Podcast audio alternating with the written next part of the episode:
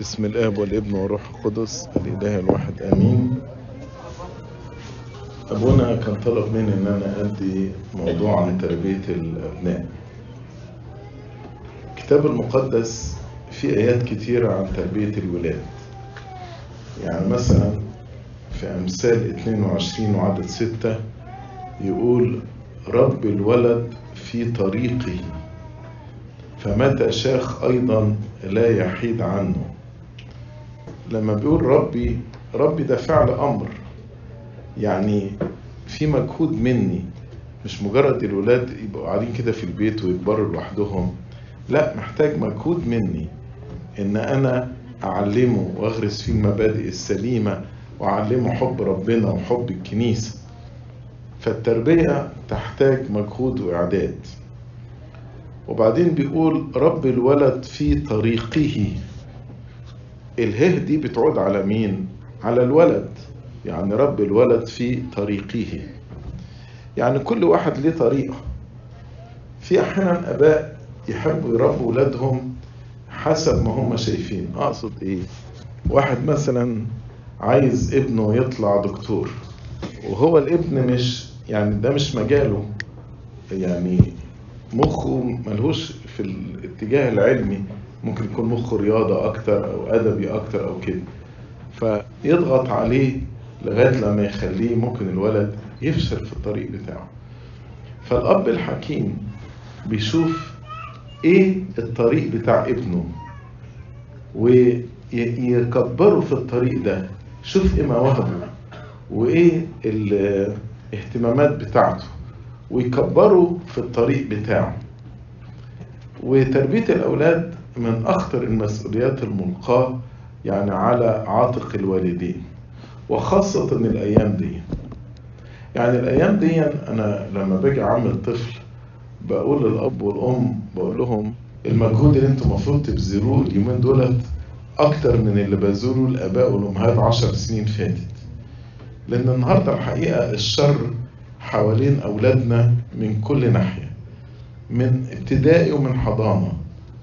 بيحاولوا إن هم يخلوهم يقبلوا الخطية على إنها أوضاع عادية في المجتمع وبيضغطوا عليهم في المدارس في الحضانات في ال cartoons في ال games في التلفزيون وال social media في كل حتة. عشان كده الأب والأم المفروض تبقى عينيهم مفتحة جدا ودريانين بأولادهم قوي قوي علشان فعلا يربوهم في مخافه ربنا. ولو ابنك كبير شوية ويعني ابتدى يبعد شوية عن طريق ربنا خليك حنين عليه. أقصد إيه؟ أقصد في فرق بين إنك تقبل الخطية والغلط وتقبل ابنك. خليك حنين. إحنا لما كبرنا ما تعرضناش للشر اللي الولاد متعرضين له. والله أعلم لو إحنا كنا بنكبر في الوقت ده يعني إحنا في الوقت ده في سن المراهقة كنا عملنا إيه؟ فتفهم الظروف اللي بيمر بيها ومن خلال حبك واهتمامك بيه تقدر إن أنت تصحح طريقه تقدر ترجعه لربنا. لكن للأسف إحنا أحيانا كتيرة حاجات بتشغلنا عن تربية ولادهم. نيجي مثلا عايزين نشتغل كتير كتير كتير كتير علشان نجيب البيت الكبير ونجيب العربية الكبيرة. ويبقى عندنا فلوس كويسة وسيفنج كل ده كويس مش غلط. بس لو بتعمل كل ده على حساب تربية ولادك ما بتقضيش معاهم وقت. انت كده بتستثمر في المال وبتضيع ولادك مش بتستثمر في ولادك. ولادك دولت استثمار. استثمر فيهم. استثمر فيهم. وطبعا مع المشغولية بتاعتنا ولادنا أغلب الوقت بيقضوه فين؟ قصاد التلفزيون مع الجيمز مع التليفونات مع الأصدقاء في الحضانة. فبيبقى مين اللي بيربي ولادنا؟ مش إحنا لأن أنا مشغول عنهم. فاللي بيربي ابني وبنتي بيبقى التلفزيون الحضانة التليفون الجيمز الكرتونز هو ده اللي بيربي ولادنا. عشان كده أحيانا لما يجي الولد يكبر أبص له كده أقول لا مش هو ده يعني في ذهني. أنا كنت عايز ابني يبقى شكله غير كده. بس هو في الحقيقة هو مش تربيتي هو بقت تربية الأمور الأخرى ال ال كل الظروف الأخرى اللي حواليه. فلو أنت عايز تشكل الولاد بتوعنا بالطريقة السليمة طريقة ربنا لازم تقضي وقت مع أولادك. هتكلم على أربع عوامل بتؤثر في أسلوب التربية. أول عامل اللي هو الأسلوب اللي أنت بتستخدمه في التربية. شخصيات ولادنا وسلوكياتهم بتعتمد على حد كبير على إحنا بنربيهم إزاي. في two factors مهمين قوي في تربية الأولاد الحب والحزم. الحب والحزم. عشان كده في أربع أنواع من التربية بتعتمد على قد إيه أنا بدي حب وقد إيه بدي حزم. لو أنا تربيتي كلها حزم حزم حزم حزم وما ببينش الحب ده بنسميه الديكتاتورية والتسلط. أنا عارف كل الآباء بيحبوا ولادهم كلهم لكن المهم إن أنا بحب الحب ده يوصل لابني وبنتي يبقوا شعارين بيه. يعني أنت مثلا لو بتكلمني بلغة أنا مش فاهمها مش هقدر أفهمك. الحب ده لغة. لو أنت بتكلم ولادك بلغة حب هو مش فاهمها. يعني ممكن تكون لغة الحب عندك إن أنا أشتغل كتير كتير كتير وأجيب لهم فلوس كتيرة وأجيب لهم كل اللي عايزينه. بس عمرك مثلا ما حضنت ابنك. عمرك ما طبطبت عليه. عمرك ما قلت له إن أنت بتحبه. هو لغة الحب عنده عايز بابا يقضي معايا وقت عايز بابا يلعب معايا شوية. لكن أنت مشغول عنه. أنت في ذهنك لما تجيب له فلوس وتجيب له كل حاجة عايزها هو ده الحب. بس هو ربما لغة الحب عنده حاجة تانية. فاللي بيدي حزم وما بيبينش حب ده الأسلوب بنسميه ديكتاتورية وتسلط في نوع تاني العكس ده ان مفيش حزم خالص.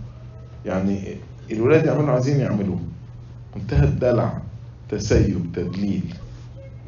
النوع الثالث إن لا في حب ولا حزم. أنا مشغول عن ولادي وفي نفس الوقت مفيش حزم مفيش أي سيطرة في البيت خالص. ده اللي بنسميه الإهمال. أما النوع الكويس بنسميه الحب الحازم اللي بيبقى فيه بالانس توازن ما بين الحب والحزم. وهو الحب المفروض يكون مليان بالحزم والحزم مليان بالحب.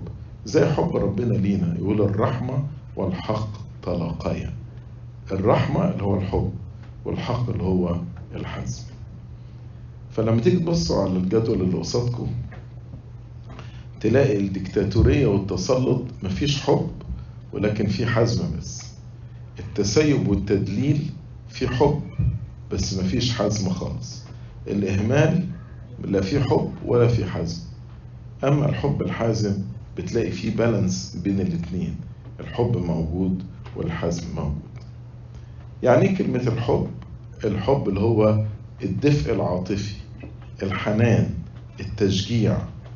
والحزم اللي هو التهذيب تأديب المتابعة. هو ده الحزم. تعالوا نتكلم عن أربع أنواع كل واحد بالتفصيل.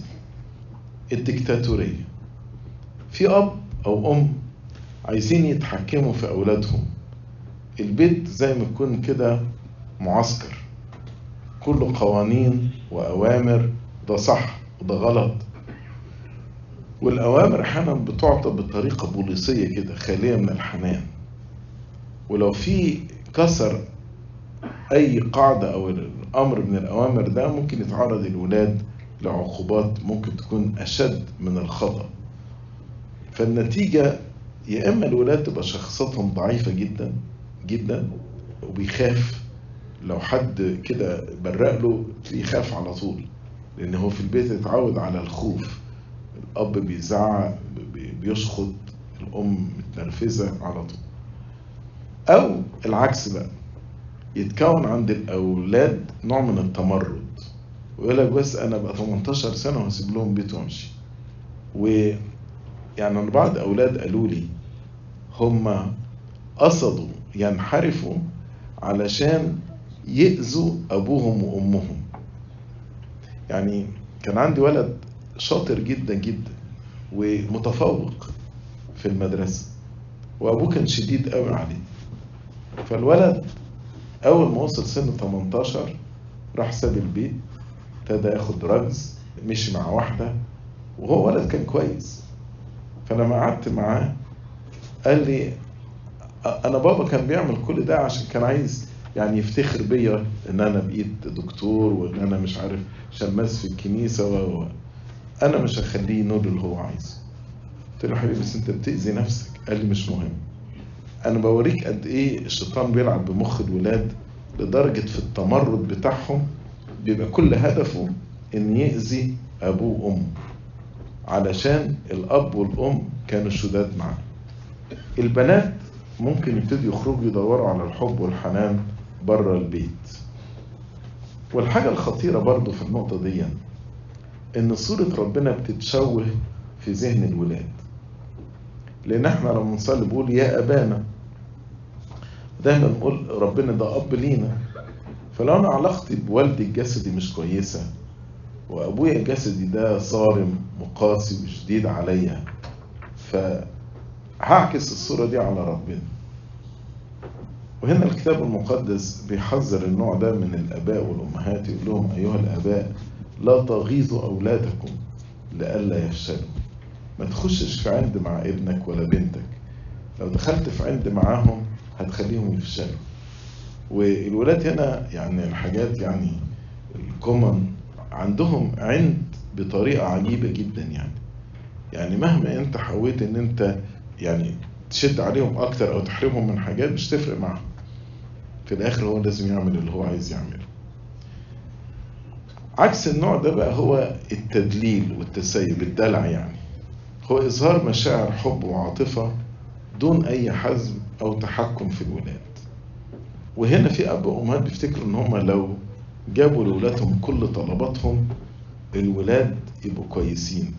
بالعكس الولاد بيطلعوا مدلعين وما عندهمش أي يعني احتمال تحمل المسؤولية. ده غير كده إن كل طلبات الأبناء مجابة ليهم والولاد هم اللي بيعملوا ال rules بتاعتهم. يعني يرجع الساعة كام؟ ان شاء الله يرجع خمسة الصبحية. مش مهم. الأب والأم ما بيحطش أي rules للبيت خالص. فالولاد هم السلطة الأعلى في اتخاذ قراراتهم. فالنتيجة إن الولاد ما بيتعلموش تحمل المسؤولية. وغالبا تلاقيهم فشلوا في التعليم الأكاديمي لأن التعليم في المدرسة ولا الجامعة ده محتاج نوع من أنواع الالتزام. والدراسة يقضي وقت ويروح ويذاكر محتاج ده. لكن الولد المدلع ده مش هيذاكر هو عايز يهفن ويخرج ويتفسح مع أصحابه وخلصت على كده. وكتير الولاد دولت يقعوا في مشاكل. يعني يجيب عربية يسوقها كده بإهمال ياخد تيكتس قد كده. لأن وممكن ياخد قرارات غلط. لأنه ما عندوش خبرة في اتخاذ القرارات. الأب والأم ما عودهمش إزاي ياخدوا قرارات صح. ولما يكبروا الولاد ويبتدوا في مواجهة الحياة وصعوباتها أحيانا بينهاروا لأن عاشوا متدلعين فانهاروا بسبب التدليل الزائد. لهذا النوع من الآباء الكتاب المقدس بيقول العصا والتوبيخ يعطيان حكمة. العصا والت... ما يقصدش عصا يعني تضربهم بالعصاية. فكرة التأديب العصا والتوبيخ يعطيان حكمة. والصبي المطلق إلى هواه اللي سايبه يعمل اللي عايز يعمله مفيش أي كنترول عليه. يقول لك يخجل أمه يعني يجيب العار للأسرة. أيضا في أمثال 13 24 يقول من يمنع عصاه ينقذ ابنه بيكرهه. اللي ما يأدبش ابنه بيكرهه يحب الرب يؤدبه. ومن أحبه يطلب له التأديب. برضه في أمثال 22 15 يقول الجهالة مرتبطة بقلب الولد. يعني الطفل بيتولد يعني في جهالة وفي حماقة. طب إيه اللي يخلي الولد يتعلم الصح من الغلط ويبقى عنده حكمة؟ يقول عصا التأديب تبعدها عنه. لما أقول له ده غلط وأبتدي أعلمه. وآخر آية أمثال 23 13 لا تمنع التأديب عن الولد لأنك إن ضربته بعصا لا يموت. يعني تخافش. لو انت تاني ما بيتكلمش هنا على آه، ال- ال- الضرب الجسدي لا. بيتكلم فكرة التأديب. مش هيحصل له حاجة. لو انت أدبته حتى لو قعد يبكي له شوية ولا وات مش هيحصل له حاجة. لا تمنع التأديب عن الولد لأنك إن ضربته بعصا لا يموت. النوع الثالث بقى اللي هو لا في حب ولا في حزم. والنوع ده لا يظهر أي مشاعر من الحب أو الحنان. ولا يستخدم الحزم والتأديب مع الولاد. لا ده ولا ده. الأسلوب ده بيظهر إمتى؟ لما الأب والأم يحسوا إن مسؤولية التربية مسؤولية جسيمة ومرهقة. فمثلا أنت عمال بت- بتتابع مع ابنك وهو عنيد حبتين ولا مديك هارتايم فتروح تقول خلاص يعني سيب خليه يعمل هو عايزه يعمله. وأنت أساسا متضايق منه. فهو لا في حب ولا ابتديت تحاول إن أنت توجهه وتأدبه وتصلحه. خلاص you give up on him. يعني انت فقدت فيه الأمل. سايبه بقى يعيش زي ما هو عايش. أو السبب التاني لما يكون الآباء مشغولين مشغولين مشغولين مشغولين. والشغل هنا فيه ضغوط كتيرة. فلما يجي يرجع البيت حتى لو هو يعني قلبه مليان بالحب لكن من كتر الإرهاق لا عارف يضحك مع ابنه ولا عارف يحضنه ولا عارف يقول إن هو بيحبه. لأنه مضغوط مضغوط مضغوط. وهنا الأبناء بيكونوا ضحية لإهمال أبائهم. الولاد اللي هم الأب والأم بيهملوهم بيعانوا من التمرد وعدم تحمل المسؤولية. وأحيانا الولاد يبتدوا يدمنوا المخدرات والكحول يبتدوا يروحوا يحضروا سهرات وحفلات يمشوا اخلاقيا غلط. إلى آخره. طبعا ده أسوأ أنواع التربية. والأباء دول الكتاب المقدس بيقول لهم البنون ميراث من الرب. يعني ربنا ورثك الولاد دولت. ثمرة البطن أجرة أجرة صالحة من عند ربنا. فإزاي ربنا يديك هدية وأنت تأثر فيها؟ ويقول أيها الآباء لا تغيظوا أولادكم بل ربوهم بتأديب الرب وإنذاره. يعني ما تفقدش الأمل في ابنك. افضل متابع معاه وربيه بتأديب الرب وإنذاره أما أحسن أنواع التربية أو نوع اللي بنسميه الحب الحازم الأسلوب ده مملوء من الحب والحنان وفي نفس الوقت في حزم وتأديب إذا لزم الأمر. وإعطاء الأوامر بيكون بالإقناع والتفاهم خصوصا للمراهقين مش بالقهر وبالعنف. بقعد معاه بتفاهم معاه بشرح له ليه أنا بقول له إنه ما يتأخرش بالليل؟ ليه بقول له لازم يرجع الساعة عشرة بالليل؟ هذا الأسلوب من التربية بينتج أبناء ذو نفسية سليمة لأنه شبعان من الحب وفي نفس الوقت عنده شخصية ملتزمة لأنه اتعلم يعني يبقى إنسان ملتزم في حياته يتحمل مسؤولية. ويبقى شخصية قادرة على التكيف الاجتماعي وعلى ضبط النفس وتحمل المسؤولية. الآباء دول تنفذوا قول ربنا أدب ابنك لأن فيه رجاء فيه رجاء ولكن على إماتته لا تحمل نفسك. يعني ما تقعدش تأدب فيه لغاية لما تموته مش جسديا نفسيا وعاطفيا واجتماعيا. يبقى كده شخصية هزيلة. يبقى أول حاجة أسلوب التربية أسلوب التربية. الفاكتور الثاني اللي هو الجو المنزلي هل البيت فيه خناقات؟ هل البيت فيه سلام؟ من الاحتياجات النفسية الأساسية عند الشخص أي شخص هو الإحساس بالأمان والأهمية. إحساس بالأمان السكيورتي وإنه مهم إنه مهم. توفير الجو ده من الأمان والاستقرار يطلع أولاد مباركين. يعني فاكرين مصر أيام الثورة في بدايتها وما كانش فيه الشارع المصري ما كانش فيه أي انضباط. كان كلنا عندنا إحساس بعدم الأمان. فالناس كلها ما كانتش حاسة بالاستقرار. هكذا البيت لما يكون ما فيهوش سلام ولا استقرار عائلي ودايما سامع الأب والأم بيتخانقوا مع بعض أو كلمة الطلاق دي عمالة تتقال. إلى آخره ده هيطلع أولاد متعبين.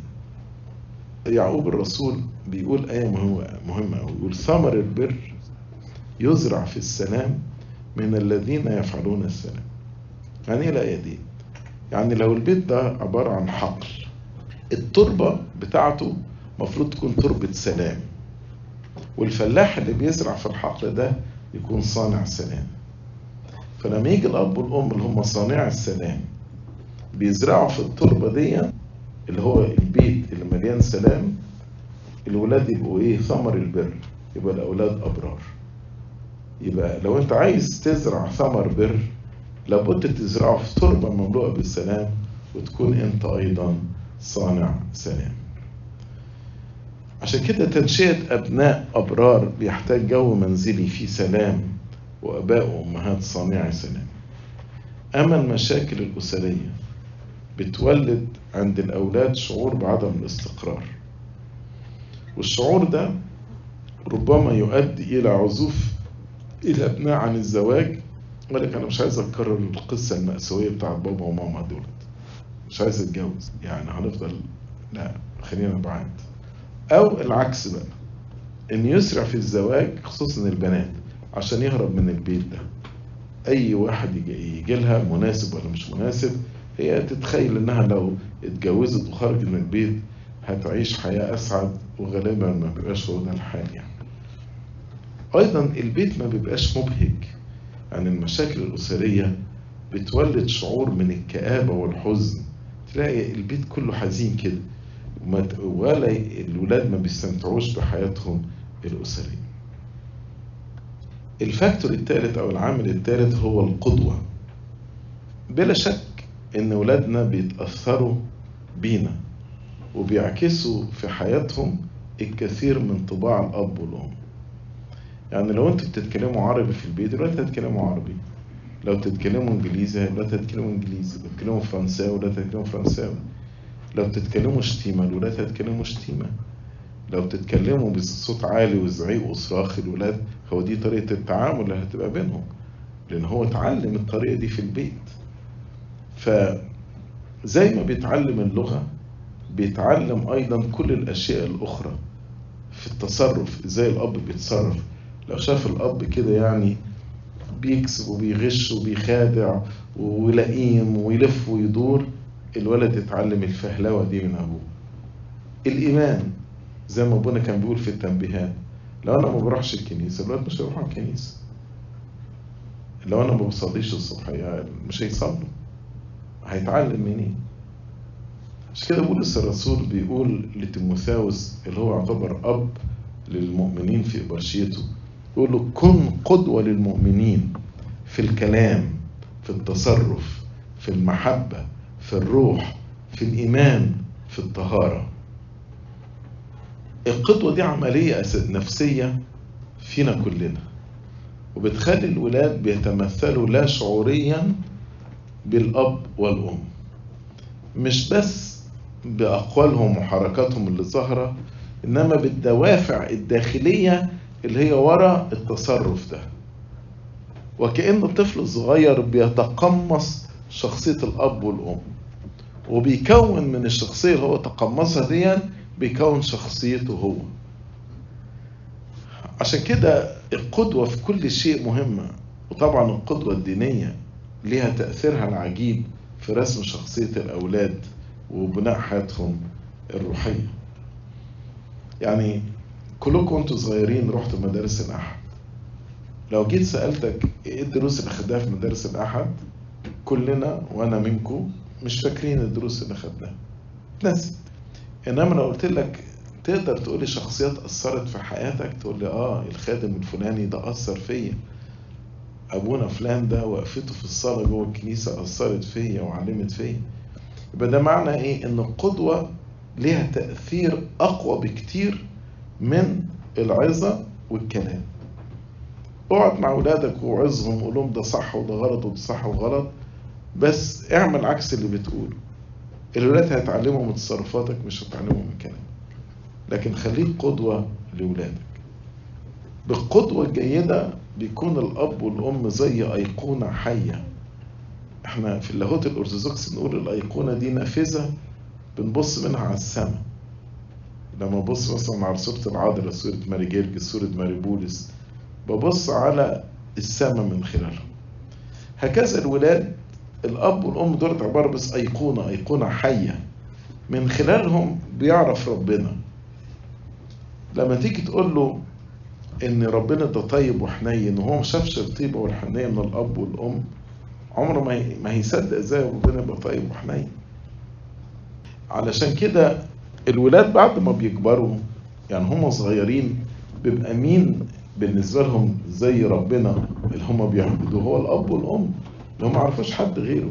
بنتكلم عن الأطفال الصغيرين اللي أقل من سنة. وأول ما بيبتدي يكبر سنة بسنه وبيتعرف على ربنا بيشكل صورة ربنا من صورة ابوه وامه اللي في البيت. دي أول حاجة. يعني الصورة الأولى اللي بيكونها الطفل عن ربنا بتتكون من خلال رؤيته لابوه وامه العامل الرابع والأخير زي ما أنا قلت إن الأيقونة الأب والأم دول زي أيقونة بيقدمها الأب والأم لأولادهم. لكن في دور غرس العادات الدينية وتدريب أولادنا عليهم. يعني إيه غرس العادات الدينية؟ في حاجة اسمها وسائط نعمة. إحنا كلنا كبار وصغيرين محتاجين الوسائط دي عشان ندخل في دايرة عمل نعمة ربنا. وإحنا كلنا محتاجين نعمة ربنا. العادات دي كلكم عارفينها. صلاة كتاب مقدس صوم عطاء عبادة كنسية اعتراف تناول عمل رحمة خدمة. لابد إن أنت تعلم ولادك العادات دي. أي نعم في تدرج لكن لازم بتغرس فيهم العادات دي. يعني لو أنت ما علمتش ابنك الصوم هو الصوم هيبتدي بكرة. لو انت ما علمتوش الصوم وانت ما كنتش صايم هو هيتعلم الصوم إزاي؟ علشان كده بقولك في تدرج فالتدرج بيجي عن طريق ثلاث أسئلة. السؤال الأولاني ماذا؟ إيه العادات اللي أنا عايز أعلمها لاولادي ما هي العادات؟ السؤال الثاني كيف؟ بعلمهم إزاي يعملوا العادات دي؟ السؤال الثالث لماذا؟ ليه هم بيعملوا الحاجات دي؟ أقصد إيه؟ في أول ست سنين بغرس في ولادي أسماء العادات بمعنى بقول إن في حاجة اسمها صلاة في حاجة اسمها كتاب مقدس في حاجة اسمها اعتراف تناول صوم صدقة عمل رحمة. وبعوده يبتدي يعمل الحاجات دي بس أنا مش مش متوقع منهم إن هم يعملوها بكفاءة أو يعملوها بطريقة صح. بمعنى أنا ممكن بس نقول أنا نقف نصلي وابني اللي سنه سنتين ثلاثة واقف جنبي بس عمال يتنطط رايح جاي وكده باخده آه وقفه شوية يتنطط شوية وأجيبه وقفه شوية إلى آخره. بس هو ابتدى يعرف إن في حاجة اسمها صلاة. هنبتدي بكرة الصوم فنقول البيت كله صايم. حتى الولاد اللي سنهم سنتين ثلاثة أربعة كله صايم. يجي الولد ده مثلا ياخد شوكولاته ياخد كوباية لبن واتيفر أنا بغمض عيني بس أنا بغرس في ذهنه إن في حاجة اسمها صوم. ده أول ست سنين. من ستة ل 12 دي فترة كيف.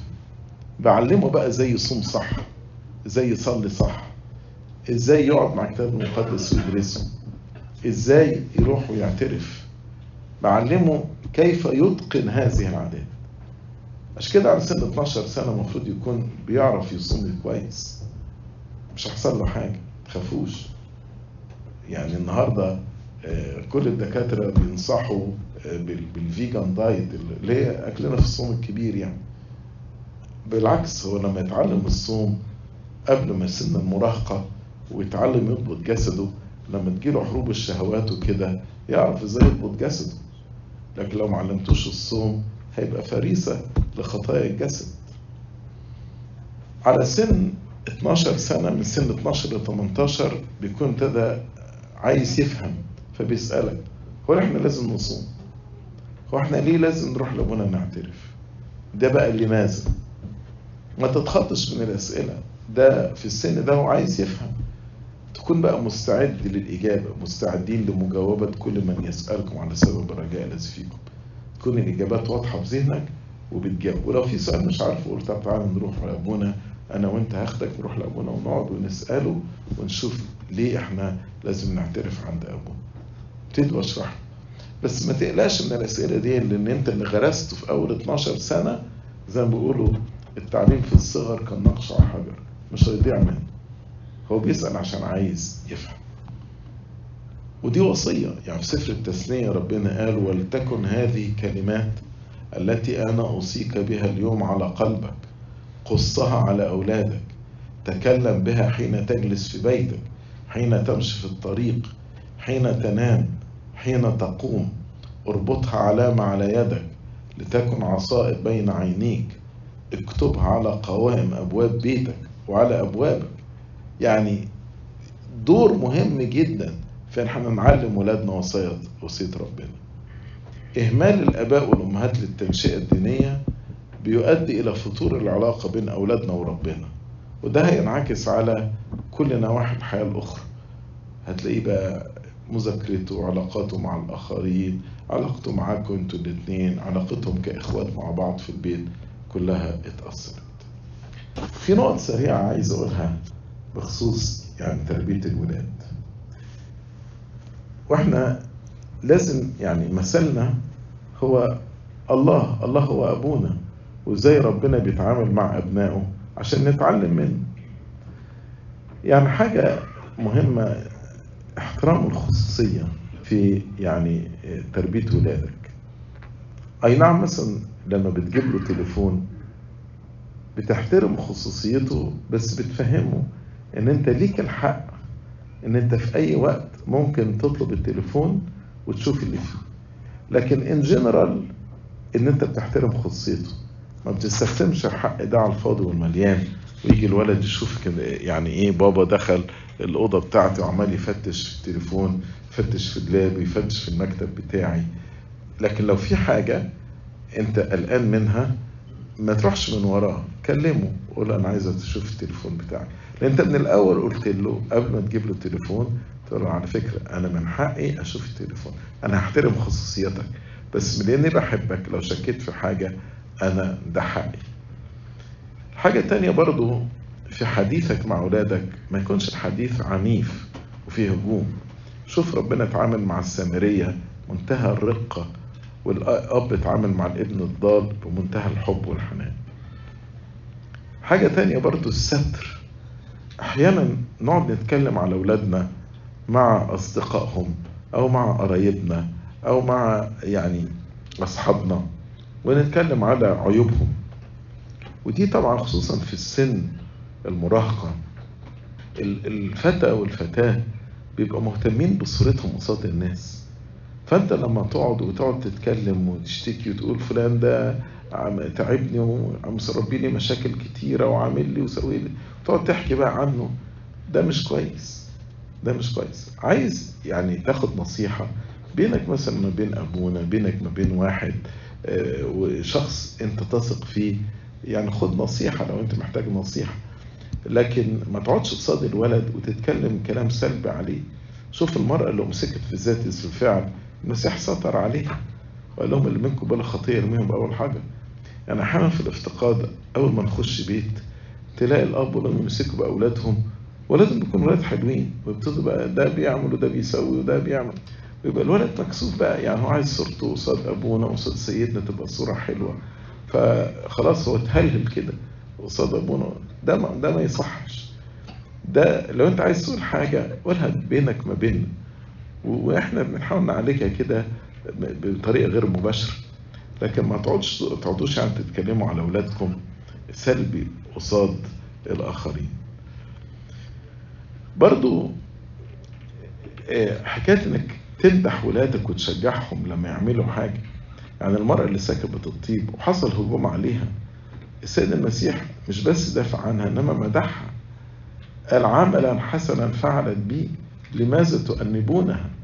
وقال إن حيثما يبشر بالإنجيل في العالم كله يذكر ما فعلته هذه المرأة تذكارا له. بتشجع أولادك بتمدحهم ولا هم على طول سامعين منك النقد بس. برضو من الآيات الجميلة اللي ربنا قالها لأولاده قال سأراكم أيضا فتفرح قلوبكم ولا ينزع أحد فرحكم منكم. هل أنت شخص مفرح لأولادك؟ هل أنت مصدر سعادة لأولادك؟ ولا الولاد أحيانا يقولوا إمتى بابا بقى يخش ينام ولا إمتى بابا يخرج عشان ناخد راحتنا في البيت. انت مصدر رعب وخوف ليهم ولا مصدر فرح وطمأنينة والولاد حاسين بطمأنينة حواليه لما بتكون حازم أنا قلت الحزم يكون كله حب. أفضل إنك لما بتكلم ابنك وبتعاتبه على موقف قعده جنبك وحط إيدك حوالين كتفه كده احضنه واتكلم معاه قول له حبيبي أنا بتكلم معاك. عشان الموقف ده غلط. وده مش لمصلحتك. وما ينفعش إنك ترجع متأخر كده. وتقول له ليه ما ينفعش إنك ترجع متأخر كده؟ ما يبقاش مجرد شخط وزعيق والولد واقف مرعوب قصادك ربنا لما أحب الخطاة حولهم لقديسين لما أحب المرأة السامرية حولها لكارثه ولما إدى حب للص اليمين حوله لتائب وحتى يهوذا ربنا اتعامل معاه بمنتهى الحب لغاية آخر لحظة. وعاتبه في منتهى الرقه قال له أب قبلة تسلم ابن الإنسان. ما قالوش أنت إنسان خاين أنت إنسان ما صمتش العشرة. أنا قعدت أخدم فيك ثلاث سنين ما تمرش فيك. ما قالوش كده. قال له راجع نفسك يا يهوذا. بقبلة تسلم ابن الإنسان. فالحزم مش معناه فرض السيطرة وإهانة أولادك نفسيا أو جسديا. مش هو ده الحزم اللي أنا بتكلم عليه. تربية ولادنا دي نقطة مهمة جدا ومسؤولية خطيرة.